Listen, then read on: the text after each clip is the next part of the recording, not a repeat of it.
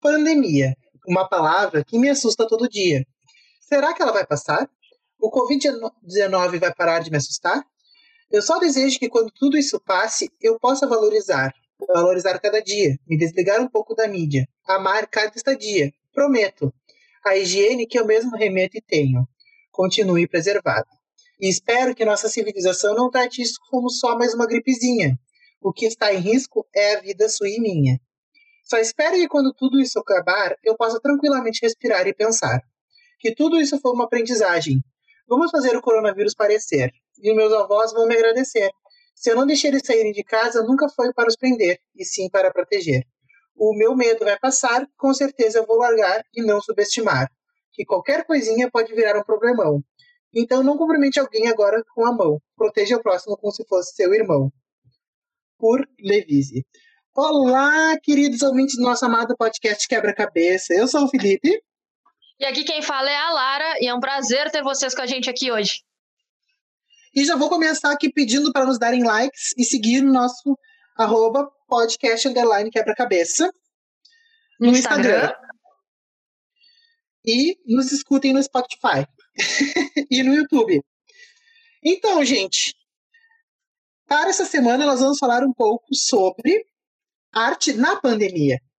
Porque o podcast passado a gente falou sobre arte e pandemia com o pessoal do Bem de Boas. E essa semana nós vamos falar sobre o que, que nós estamos consumindo dentro da pandemia. De, porque nós temos o quê? Seis meses daí, desde pandemia, né? Semana passada a gente conversou muito sobre como está para os artistas durante essa pandemia, como está a vida deles e como está a produção artística durante a pandemia. E aí, para entender a importância disso, hoje a gente resolveu falar sobre o que, a gente está consumindo de arte durante essa pandemia, para mostrar o quão importante está sendo a arte durante a pandemia para nós que estamos cumprindo o isolamento social, estou me sentindo às vezes até radical demais, porque eu não estou saindo de casa e parece que está todo mundo voltando ao normal, como se tivesse tudo bem. A pandemia não acabou só porque tu ficou de saco cheio. Uh, então, tipo assim, ainda estou só em casa, eu e meus gatos, e a arte que está me mantendo sã, calma, sem surtar, tranquilinha. Assim, a gente teve essa ideia agora, essa semana, para falar sobre isso. A gente teve um papo muito legal semana passada e a gente resolveu valorizar realmente o que a gente está assistindo. eu gostaria de começar dizendo que eu estou tomando isso como um período muito de estudo, de aprendizado. Então, até nem tanto focado nas artes. Óbvio que uma musiquinha, uma sériezinha, um filmezinho nos ajudam, com certeza. Um livro, principalmente. Mas eu estou muito focado nos meus estudos, na minha vida profissional. Não sei como é que tu tá, Lara. É, eu, eu tô na mesma coisa, eu tô fazendo um MBA e uma pós-graduação ao mesmo tempo. Então, um mestrado e uma pós me ocupa bastante tempo, fora alguns cursos extras que eu tô fazendo sobre teoria queer, sobre Judith Butler, sobre gênero, que são coisas que eu adoro estudar. Então, eu tô ocupando muito do meu tempo estudando, o que é muito bom, mas ao mesmo tempo eu preciso de algo para ser uma válvula de escape para minha cabeça. Então, eu escuto muita música, eu não gosto de ficar em silêncio, então eu tô sempre com uma trilha sonora no fundo da minha vida. E aí eu tomo banho com música, eu acordo com música, eu vou dormir com música. Então, música é algo que eu consumo demais. E aí eu consumo a mesma coisa até enjoar, e aí eu encontro uma coisa nova dentro da música que eu gosto continuo escutando até enjoar. E é assim que eu funciono. Não sei, assim, eu tenho uma playlist no Spotify chamada Novas, que são as músicas que ficam baixadas no meu telefone. Então o que acontece? Eu tenho um teto máximo de 80, 70, 80 músicas nesse, nessa pasta. Sempre que eu extrapolo, eu vou adicionando música, seja nova, seja velha, é um nome da pasta muito diferente. Aí sempre que eu extrapolo esse número de música, eu vou lá e começo a retirar as que eu não tô ouvindo. Aí isso me obriga a fazer uma seleção de músicas, entendeu? Então eu não consigo tipo, enjoei, saiu porque daí já veio uma música nova no lugar. Aí a Lara, a, Lara, aí a Nath mexe comigo que minha playlist é muito diversa. Porque ela vai de Elis Regina a funk pesadão em uma música. E do nada vem um pagode. e uma bachata, do nada. Eu tenho todas as minhas músicas favoritas no Spotify baixadas. Ou seja, eu tenho uns 4 GB de memória que é ocupado só por música do Spotify, porque é, eu, eu, eu, não sirvo para organizar playlist, eu não gasto tempo com isso, então minha vida é uma bagunça, minha música no Spotify é uma bagunça, tá? Eu não uso o aplicativo como deveria. Em todo caso, é, as músicas que eu tenho nessa favoritas, ela é bem eclética. Eu saio de uma ópera pra Anitta. E aí, e tipo, se tu olhar pro meu computador antigo, a gente tinha de música clássica o kit da putaria. Kit da putaria foi tu que me passou essa música. Uh, eu? Eu? Sim, muitos anos atrás. Eu não, sou até evangélica. Faz me rir. Sou uma fábrica Mas... de memes, gente Mas hoje, quando eu, quando eu consumo música, sei lá, eu pego uma playlist ou um álbum novo que saiu, eu gosto muito dele. Eu acho que eu passo uma, duas semanas escutando só aquelas mesmas músicas. Tá, enjoei, não aguento mais. Aí surge algo novo. O que, que aconteceu? Entrou Rebelde RBD no Spotify. Quem não conhece RBD, por favor, vai escutar, tá? Porque foi sucesso na América Latina, sucesso no Brasil. Aí agora voltou, já bateu BTS com coisa do Spotify. Então, escute, é bom. É muito bom. E aí, o que, que aconteceu? Eu passei duas semanas só escutando RBD quase que 24 horas por dia, porque eu escuto muita música ao longo do dia. Essa semana não estou escutando RBD. Por quê? Porque saiu Julie and the Phantoms na Netflix, que é uma série, é um remake uh, de uma série brasileira que era Julie e os Fantasmas, que foi feita em parceria com a Band e a Nickelodeon, e passava na Nick muitos anos atrás. E tinha músicas que eu gostava dessa série, e aí o remake tem músicas maravilhosas, porque é padrão Netflix. E aí eu vou dizer que a série tá muito boa, tem nove, nove episódios, assistam, por favor, que é maravilhoso. Tem uma protagonista negra, que não segue padrão de beleza. Tá aqui os gurizinhos da banda, é tudo playboy, muito padrãozinho de beleza, mas ainda assim é legal de assistir, e as músicas, músicas são boas. E o que, que eu tô escutando essa semana inteira, e só o que eu tô escutando é isso? As músicas de, de Julian the Phantoms. E aí a gente vai ver o que, vai acontecer daqui a uns dois, três dias, quando eu enjoar dessas músicas, qual vai, ser, qual vai ser a playlist que eu vou começar a escutar a partir daí. Assim, tu começou a falar de série. Eu, assim, eu sou um consumidor ávido de séries. Eu posso dizer, assim, com todas as palavras, que depois que eu gostar de uma série, assim, ó, eu, pra mim ter um bom parâmetro, eu assisto a série inteira para depois eu te dar um parecer, entendeu? Eu sou desse tipo de gente. Se eu gostando ou não, eu vou assistir tudo. Isso aconteceu com quase todas as séries que eu assistia, menos uma que talvez eu tenha assistido 15 minutos do episódio, não tenha gostado e desisti. Ultimamente eu tô assistindo Criminal Minds. Aí vocês vão me perguntar, mentes, mentes criminosas, né? Português brasileiro, enfim. É uma série super, super, super variada, eclética, que conta os casos dos Estados Unidos sobre uh, assassino, uh, assassino, killers assassins, uh, assassinos seriais. Ai. Assassinos em série. Isso! Serial killers, assassinos em série. Assassinos em série, isso mesmo. E daí, então, são os mais. Tipo, é ficção. Só que no meio da ficção ele debate vários temas. Uh, machi uh, feminismo, machismo, uh, racismo, estupro, N, N, N variáveis, porque a série tem 15 temporadas, eu tô na oitava, e eles já debateram sobre tudo, maternidade, paternidade. Então, é uma série muito completa e eu tô gostando muito, muito de assistir. Óbvio que tem muita cena de ação, morte, sangue, as coisas muito loucas, assim, que a gente não imagina. Mas ao mesmo tempo tem para esse outro lado tudo que acontece, o que que teu passado influencia, consumo exacerbado de remédio, medicação. É tipo, é uma série muito completa que eu tô gostando muito de assistir. Eu tô meio levemente viciado nessa série ultimamente. Então fica aí a recomendação. Esse daqui vai ser um grande. Esse podcast vai ser um grande de quebra. Por isso que a gente não vai indicar nada, a gente só vai falar sobre isso. Então, eu, eu consumia muita série, mas hoje em dia, às vezes eu pego para assistir uma série que é, são séries seguras para mim, séries que eu já assisti, que eu já maratonei, às vezes mais de uma vez, e aí eu só quero assistir um episódiozinho, eu só quero me reconectar com aquele personagem, então eu assisti um episódiozinho de House, porque, porque House é maravilhoso.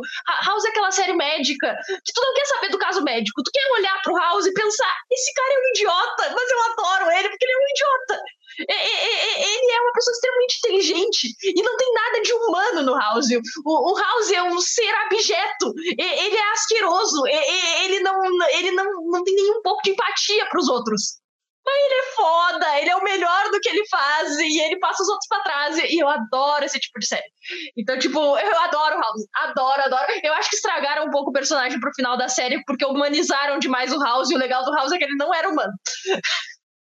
Mas, ultimamente, a série que eu tô assistindo, uh, eu tô é estranho dizer que eu quero assistir coisas mais leves, considerando os temas que essa série aborda.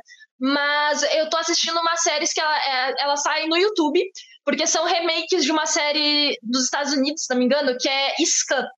Uh, Scan foi uma série de quatro temporadas que abordou casos de. É, é, acompanha uma, uma, um grupo de jovens no, nos últimos anos da escola, e aí abordou casos de estupro e machismo, abordou casos de uh, a questão do, das pessoas muçulmanas, porque isso é muito mais comum na Europa, nos Estados Unidos. Então tinha uma, uma temporada toda para personagem muçulmana e de como era a relação dela com as amigas, e relacionamento amoroso, e relação com a religião. Uh, teve caso uh, do casal gay, e aí algum, algumas adaptações foram um casal de duas mulheres. As versões que eu mais gostei, que eu assisti todas as temporadas, foi Scan França e Scan é, Espanha. A Scan original teve quatro temporadas. A da França foi o único remake que já passou de seis de quatro temporadas, que eles fizeram temporadas para mais, eles focaram em outros personagens. Então tem seis temporadas, são dez episódios cada temporada, e cada temporada foca num personagem específico. E o que que acontece? Esses episódios, eles saem em vídeos no YouTube, em clipes, que sai no dia e horário em que aquilo tá acontecendo. Então, tipo, é quarta-feira, cinco e meia da tarde, aquilo ali está acontecendo naquele dia.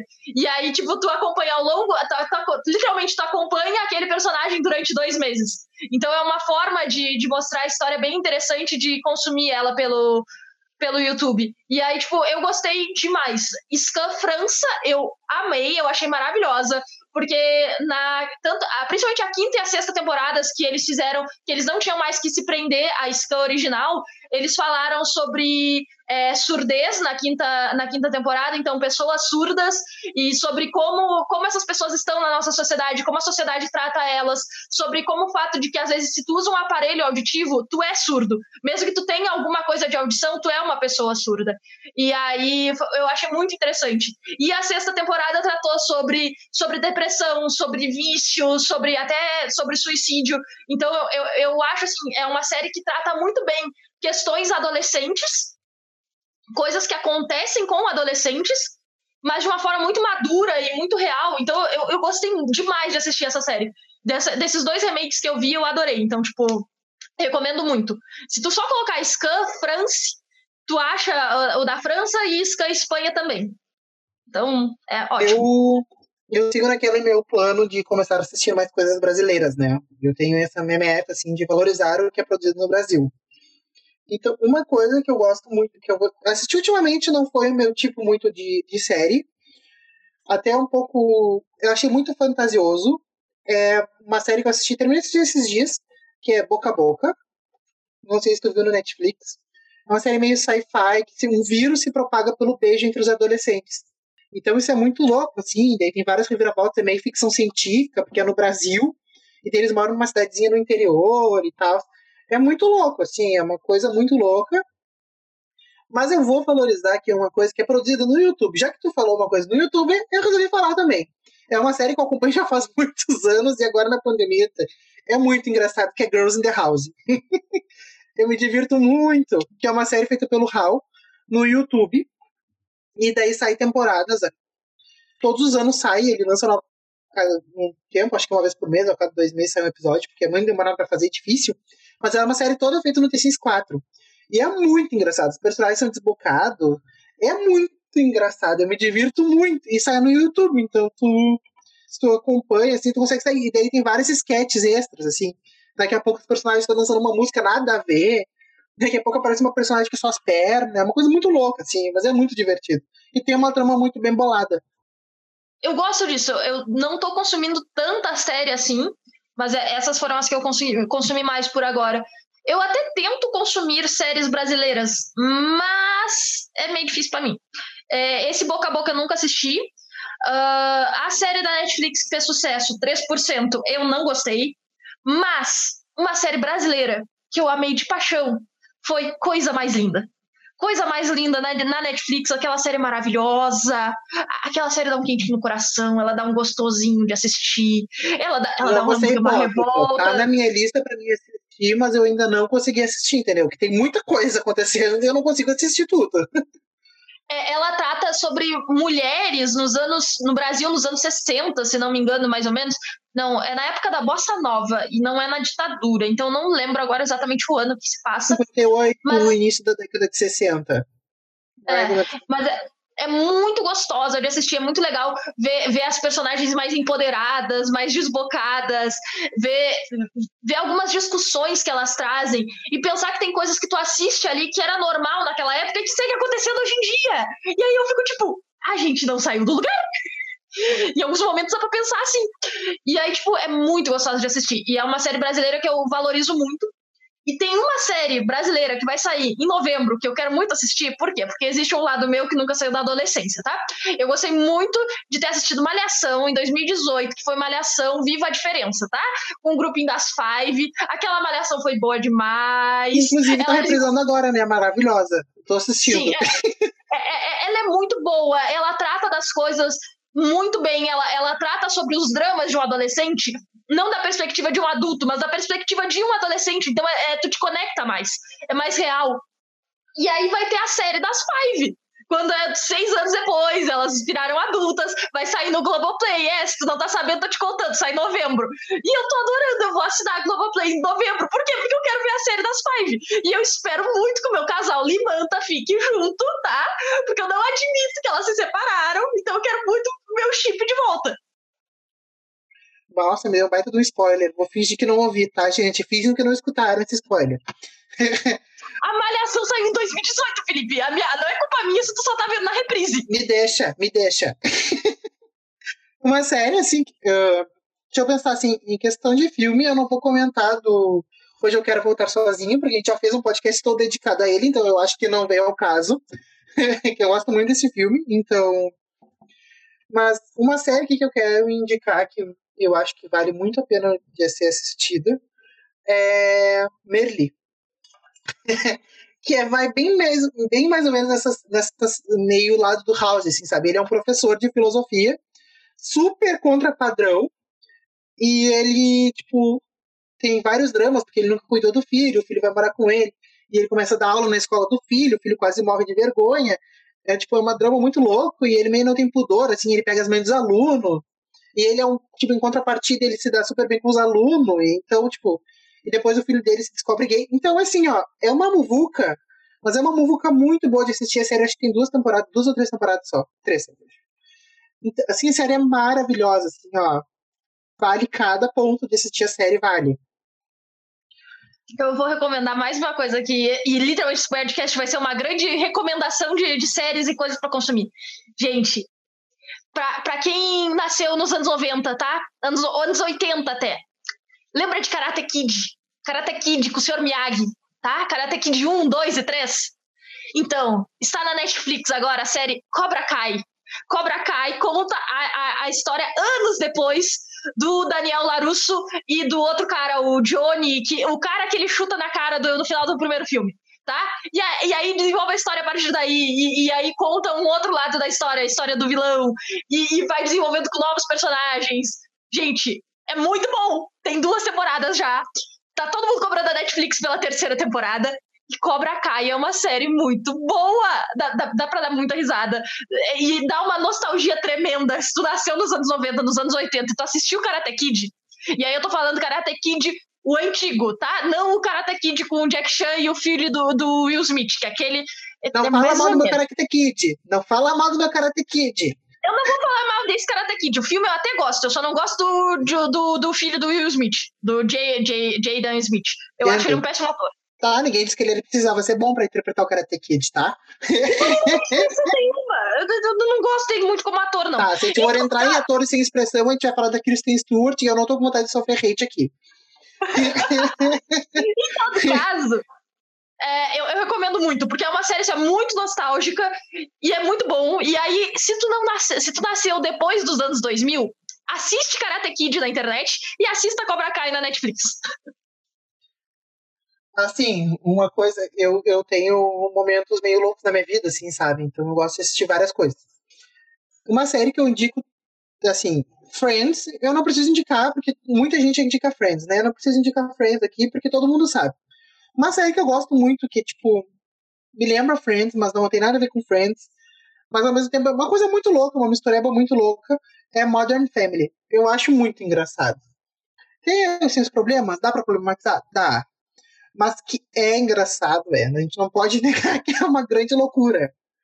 Modern Family é muito legal. Sim, eu, eu indico porque eu acho uma série muito divertida. Quando eu quero desopilar alguma coisa, assim, eu vou ver Modern Family, porque eu sempre tenho certeza que eu vou dar uma risada. É impossível tu não dar uma risadinha, nem que seja de boca. Não tem como. Eu não sou fã de comédia, eu não assisto muita série de comédia, porque é muito difícil de me pegar. Mas uma que eu gostei, e que eu gostei muito, é One Day at a Time. Por quê? Porque é a história de uma família cubana, tá? Nos Estados Unidos. E, e, é muito legal, porque o que, que acontece? São três gerações: mora avó, filha e neta e neto na, na, na mesma casa. É, e o, o, dono do prédio que elas moram, e é amigo dele, delas, é um canadense, todo rico, filhinho de papai, milionário. E é muito legal a interação entre eles. Por quê? Porque a avó, ela é bem conservadora. Ela é do tipo que gostava de ser assediada na rua, porque ela era a mais bonita de todas. Então ela saía na rua e recebia vários assédios, e ela gostava disso. Uh, enquanto a neta, a neta é uma feminista ferrenha, toda ambientalista, muito militante.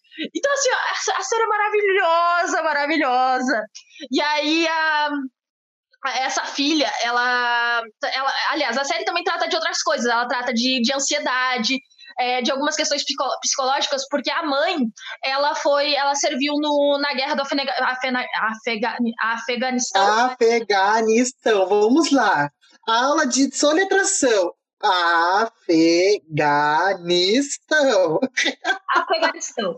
Tá, então, ela serviu na guerra, ela é enfermeira, e aí ela volta ela tem crises de ansiedade, coisa e tal, e ela tenta, é, é, ela tenta esconder isso dos filhos, e aí tem um episódio que ela percebe que a filha também tem ansiedade, então ela acaba contando para mostrar isso para eles.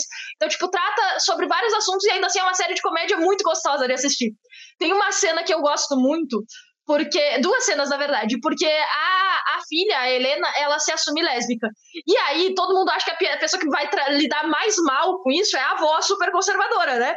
Aí a avó, ela faz, é, quando ela, ela senta assim, ela faz um monólogo consigo mesma. Ah, eu, eu sou de uma geração diferente, eu sou conservadora, eu, eu não estou bem com isso, porque é contra as regras de Deus.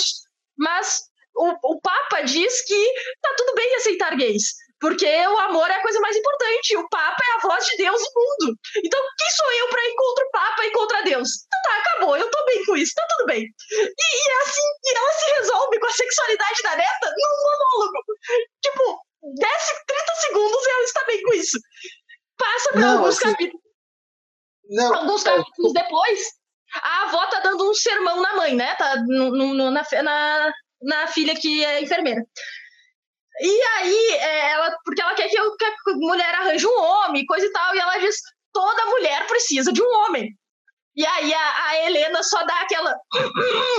do tipo, e aí ela, quase toda mulher precisa de um homem. então, assim, é, é, maravilhosa. Eu dou muita risada com essa série. E eu acho muito divertido como ela aborda vários temas diferentes, assim. Não, eu gosto muito de Modern Family porque é o seguinte: tem o Jay, que ele é o patriarca da família, tá? Ele se casou com a Glória, que tem no mínimo 30 anos mais nova que ele, é, é colombiana, toda bonitona, gostosona. Ela já tinha um filho do outro casamento, que é o Manny. O Manny é um, tipo, um velho enrustido de uma criança. E depois, eu não vou dar spoiler depois, porque daí tem outra coisa. Vou falar do núcleo iniciante. Ele tem dois filhos, a Claire e o, e o Mitchell. A Claire é casada com o Phil, eles têm três filhos que é a Hayley, que é uma adolescente super louca, que gosta de beber, festejar não sei o quê. A, a, a Alice, que, que é nerd, nerd, nerd do último. E o, e o. Esqueci o nome do filho, que é super assim, tipo, ah, tudo bem, tá tudo bem, entendeu? Vai, eu vou acompanhar meu pai aqui, tudo de boas. e o Phil, que é o casado com a Claire, ele, é, ele era, tipo, líder de torcida. Ele ama mágica. E a Claire, ela é uma pessoa super empreendedora, que quer trabalhar com o pai, que quer crescer na vida, que quer investir, não sei o quê. E o Phil tá, tipo assim, de boas, entendeu? Tudo que seria considerado feminino, o Phil faz, e tudo que seria considerado masculino, a Claire faz. Entendeu? Então, tipo, já começa aí. O irmão da Claire, que é o Mitchell, ele é casado com Cam. Então, eles são um casal gay e eles adotam a Liv, que é uma, se não me engano, ela tem ascendência sul-coreana, alguma coisa assim, não vou me lembrar agora. E, eles adotam ela nos primeiros episódios, assim. Então, assim, se, se desmembra a trama, assim. É muito engraçado. Porque cada um tem uma personalidade muito conflitante com o outro, assim. Então, tu acaba tendo, assim, umas coisas. Então, tipo, o Manny, que é filho da Glória, tem a mesma idade do filho da, da Claire. Então, tipo, eles acabam convivendo muito. Só que um é tio do outro, entendeu? É uma coisa muito louca. São uma interação familiar muito engraçada. Ah, muito legal. E aí a gente, sim, a gente falou bastante de música, a gente falou bastante de série, filme nem tanto, acho que nenhum dos dois assiste muito filme aqui. E aí, eu vou passar para outra coisa que a gente tá. Eu, eu ao menos, estou consumindo bastante nessa pandemia, que está me ajudando a manter a, a estabilidade mental, que é livros. Só qual é o problema de tu indicar livro? É que cada pessoa tem um gosto, cada pessoa está num momento de leitura. Então, assim, ó, que eu posso dizer se tu não quer ler clássico, não leia clássico. Se tu não tá no momento de ler clássico, não tem problema, tu não precisa ler clássico agora. Ler é, é uma coisa maravilhosa, porque tu, tu faz uma jornada para outro mundo, tu imagina ele na tua cabeça, tu, tu no teu tempo.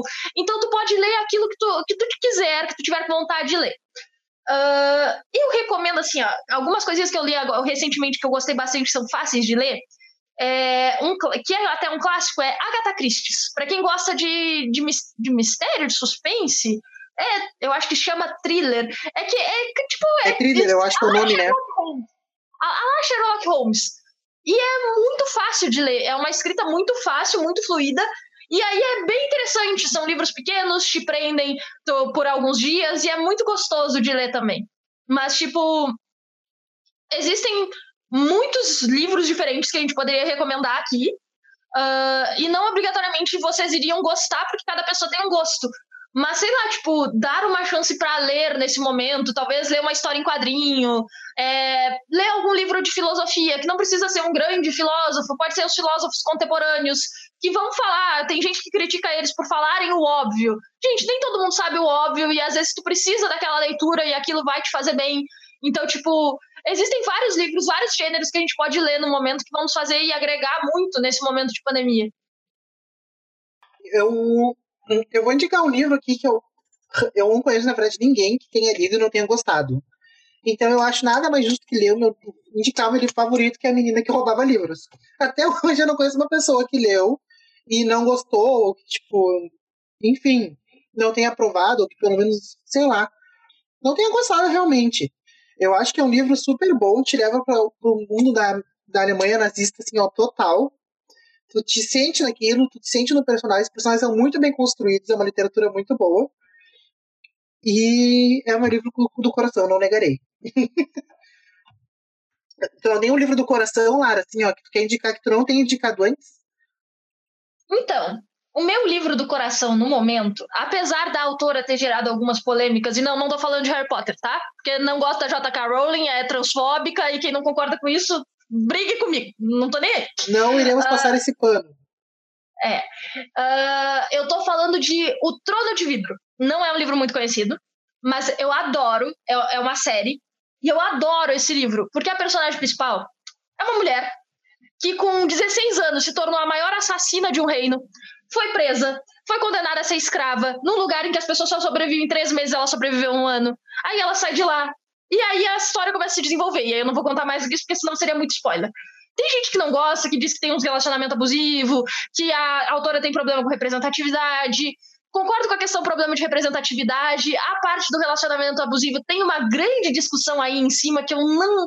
Eu, eu tendo a achar que não é, mas aí vai, vai, depender muito da tua problematização em cima. Em todo caso, eu adoro essa série de livros, é uma série de fantasia, tá? Fantasia fantástica, então é alta fantasia que chama, é todo mundo diferente, é todo mundo de criaturas diferentes. Então, eu gosto demais. Eu adoro essa série de livros.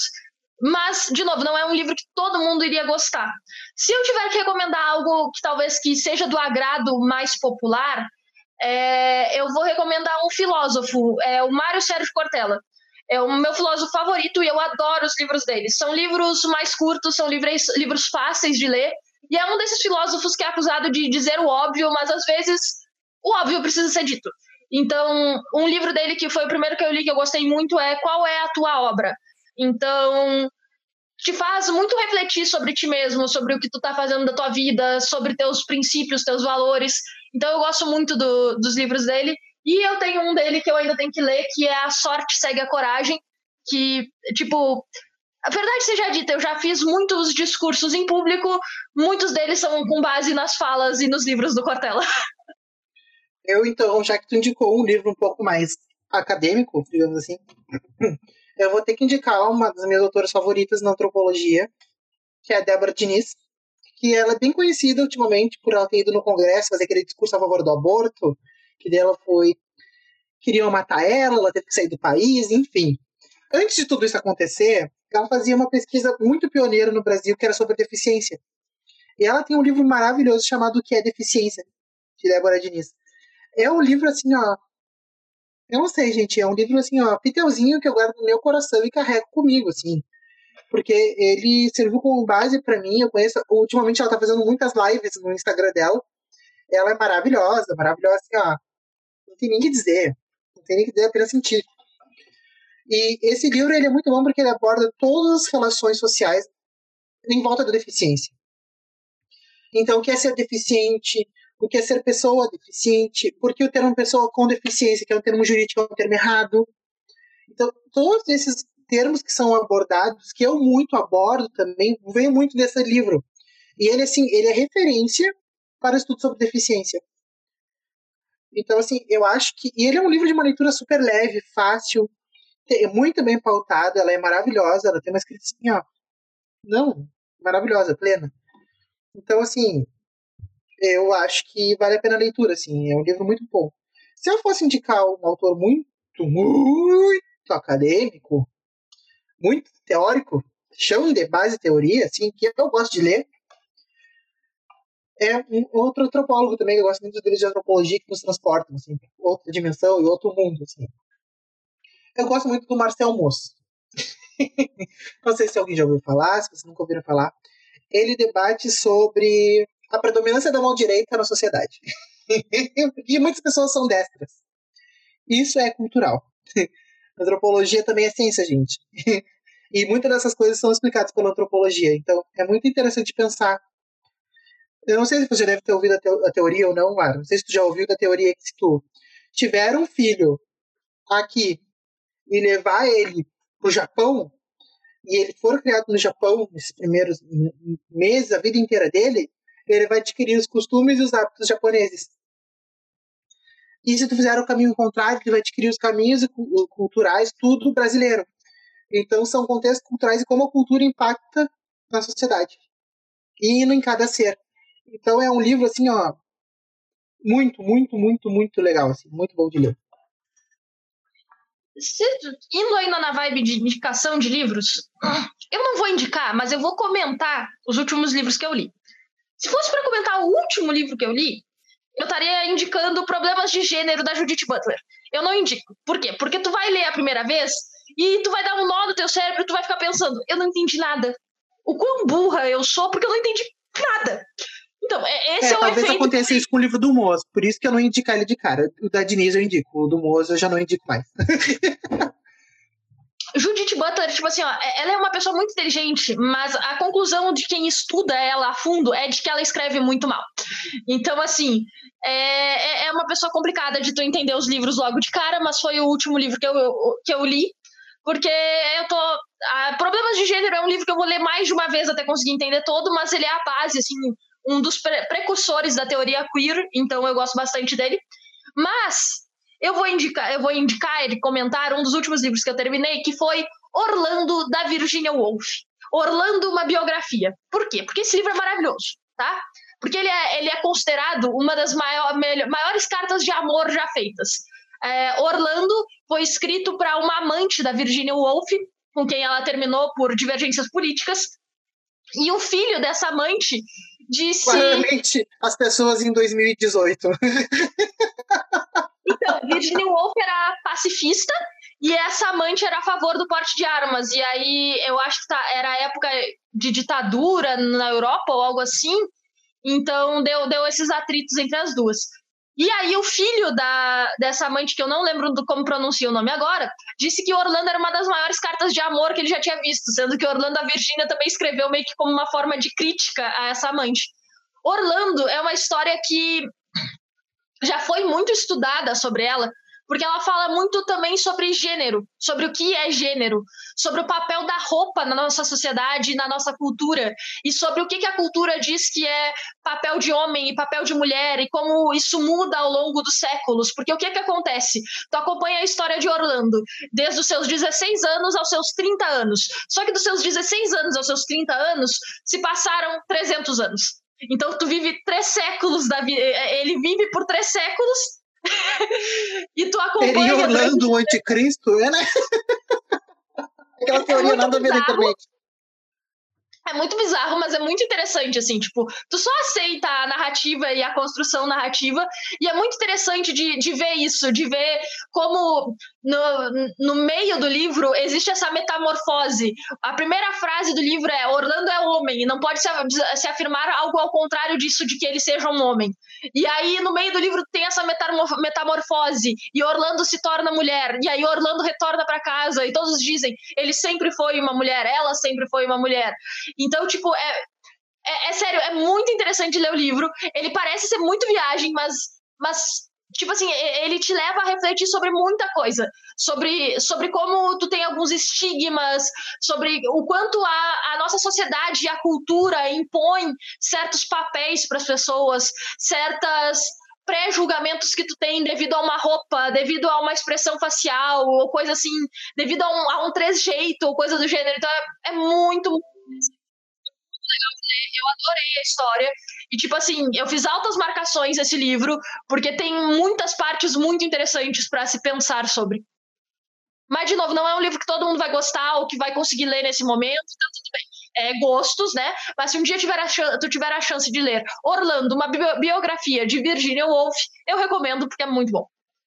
Assim, eu acho que a gente já passou por todas as esferas do. do não todas, mas algumas esferas do, do mundo artístico em geral.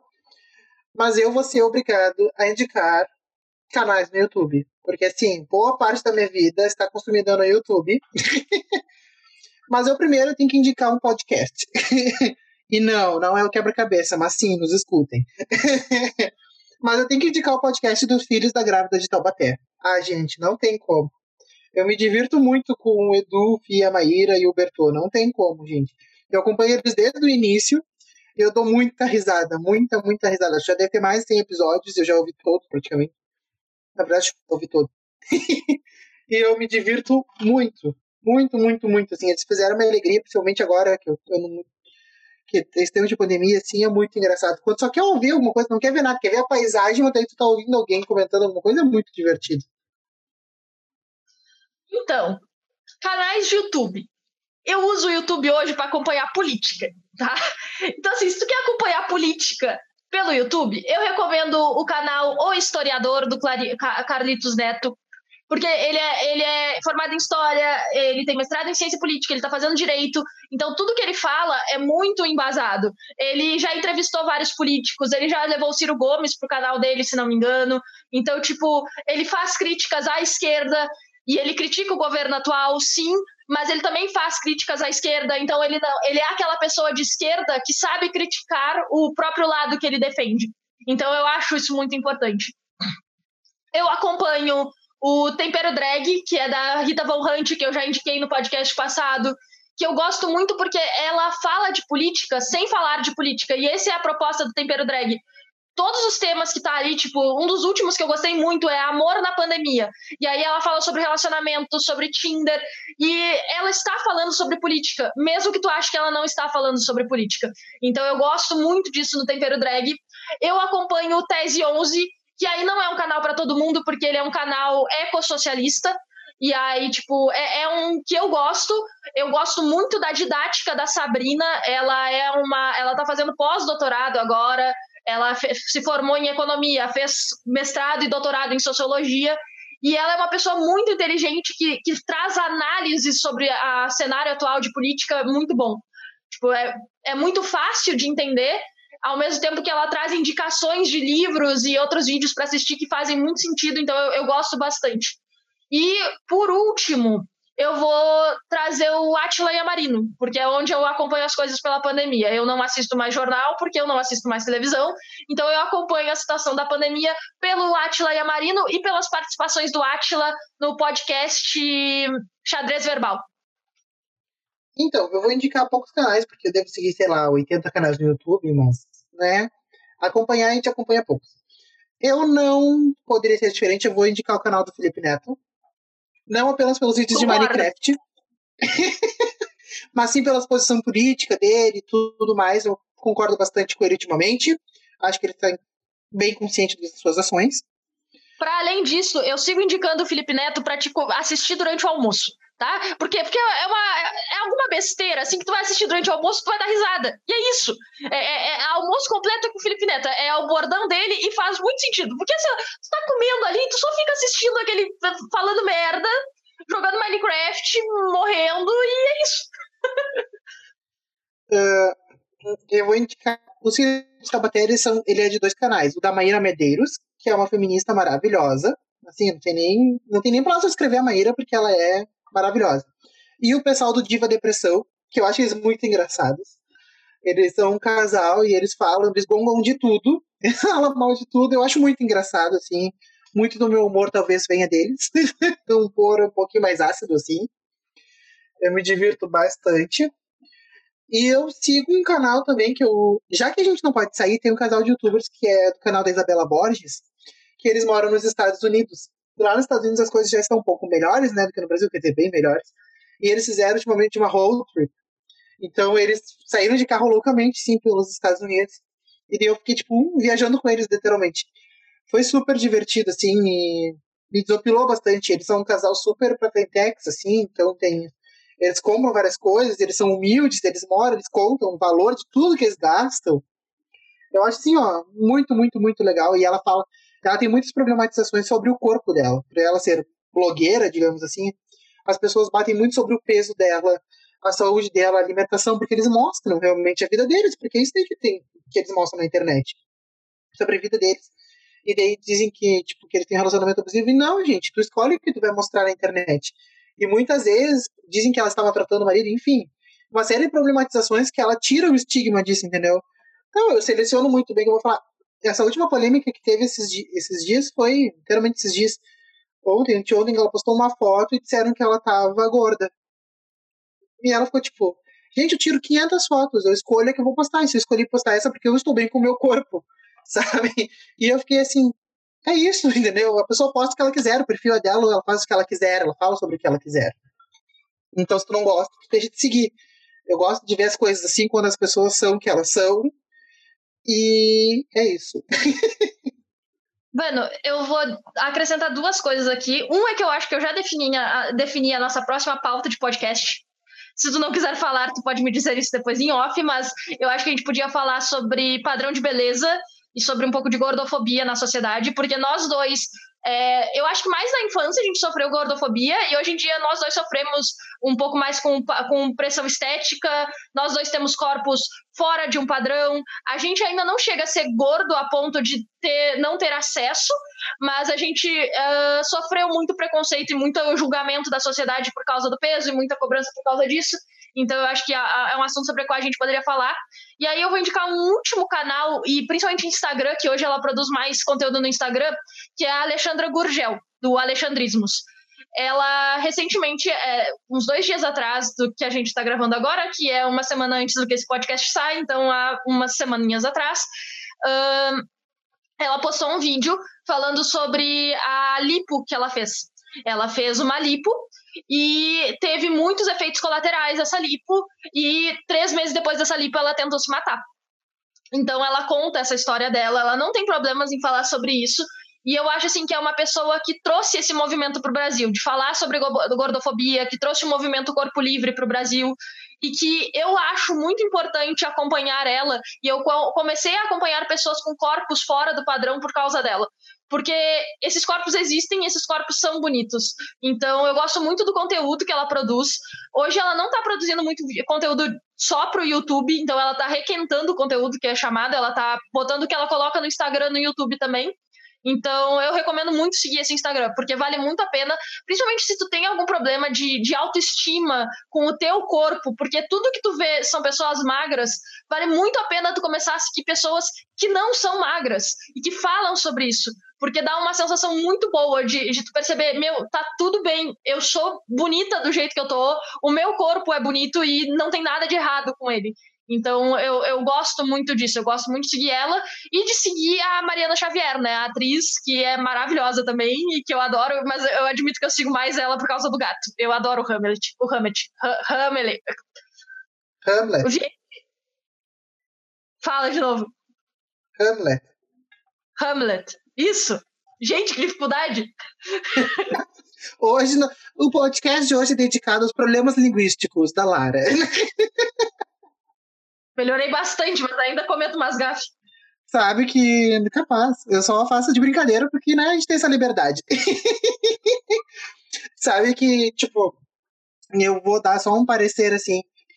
Que eu comecei a seguir uma. aleatoriamente uma criatura que no Instagram chamada Gisele de Assis. Que ela é uma brasileira que mora na Itália. Ela é negra, preta, enfim, como preferir, é etnia. E ela é modelo, ela trabalha com moda, ela faz curadoria de moda, enfim. Ela teria tudo para ser uma pessoa padrão. E ela é uma pessoa padrão. Uma negra padrão, digamos assim, né? uma pessoa que está dentro do padrão. E ela é casada com um italiano, enfim.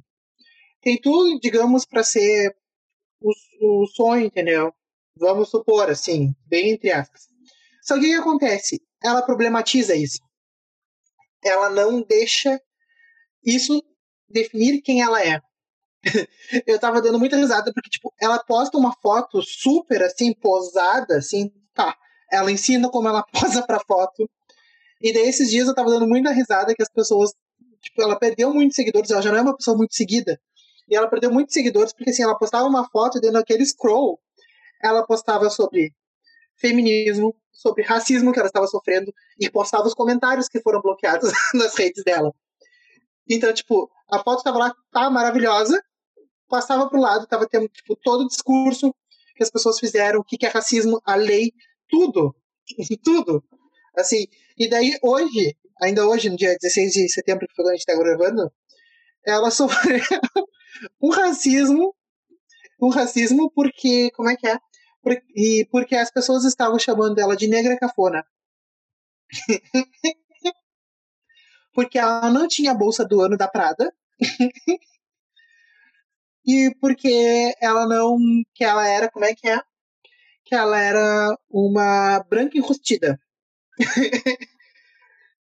porque ela era casada com um italiano, ela tinha muitos sapatos de marca e a bolsa dela da Prada era não era do ano. E ela ficou tipo, gente, a bolsa é minha, eu não vou usar uma bolsa que não faça o meu estilo só para agradar vocês. Chamaram ela de cafona. Olha, foi assim, ó, um escarcel. E ela, ela não é uma pessoa muito seguida, assim. Eu fiquei tipo, qual é a necessidade do ódio gratuito nas redes sociais? qual é? Entendeu? Não, só deixa de seguir. Se tu não gosta, deixa. Esse é o meu recado final nesse podcast hoje. Se tu, o conteúdo não te faz bem, tu não gosta da pessoa, tu não gosta do jeito que ela se expressa, não siga. Faz bem para ti e faz bem para a pessoa que cria o conteúdo. Esse é o meu recado final hoje. A minha mensagem final para hoje vai ser: a, acima de tudo, valoriza aquilo que tu está consumindo. Valoriza uh, quem está por trás produzindo aquilo que tu consome e que te alivia no dia a dia, que está te aliviando durante essa pandemia. Então valoriza o, o cantor, o, o músico que por trás da música que tu escuta, valoriza o ator e toda a equipe de produção por trás do filme, da série que tu, que tu consome, valoriza o escritor e todo o trabalho de publicação por trás do livro que tu tá lendo. E em questão de redes sociais, siga aquilo que te representa e siga aquilo que te faz bem, siga aquilo que te agrega. Então, é isso. Eu acho que assim, ó, a gente. Esse foi um grande podcast de indicações, mas principalmente para mostrar que é, isso é o que a gente está consumindo e é isso que está nos mantendo saudável mentalmente durante essa pandemia. Então, pensa também sobre o que que tu está consumindo nessa pandemia. Quais são as, as formas de arte que tu está consumindo nessa pandemia? E dê mais valor a elas, porque a nossa sociedade desvaloriza muito, muito o artista. E eu acho que, tipo, a gente já falou muito sobre isso no último podcast, mas vale a pena reforçar essa mensagem aqui. Eu só vou fazer um parênteses, que agora eu me lembrei de uma série que quebra super padrões no Netflix e que provavelmente vai ter que continuar, na verdade são nunca, são duas, que é Eu Nunca, que é I Never, que traz a comunidade indiana, enfim, e Sex Education, que eu acho que é uma série que super tem que fazer parte do catálogo do Netflix. São essas duas indicações, só que eu queria deixar aqui para dizer que, que vale a pena ser, digamos, para complementar tudo que a gente disse. É. Então é isso, gente. Um beijo e até semana que vem. Beijinhos, até a próxima.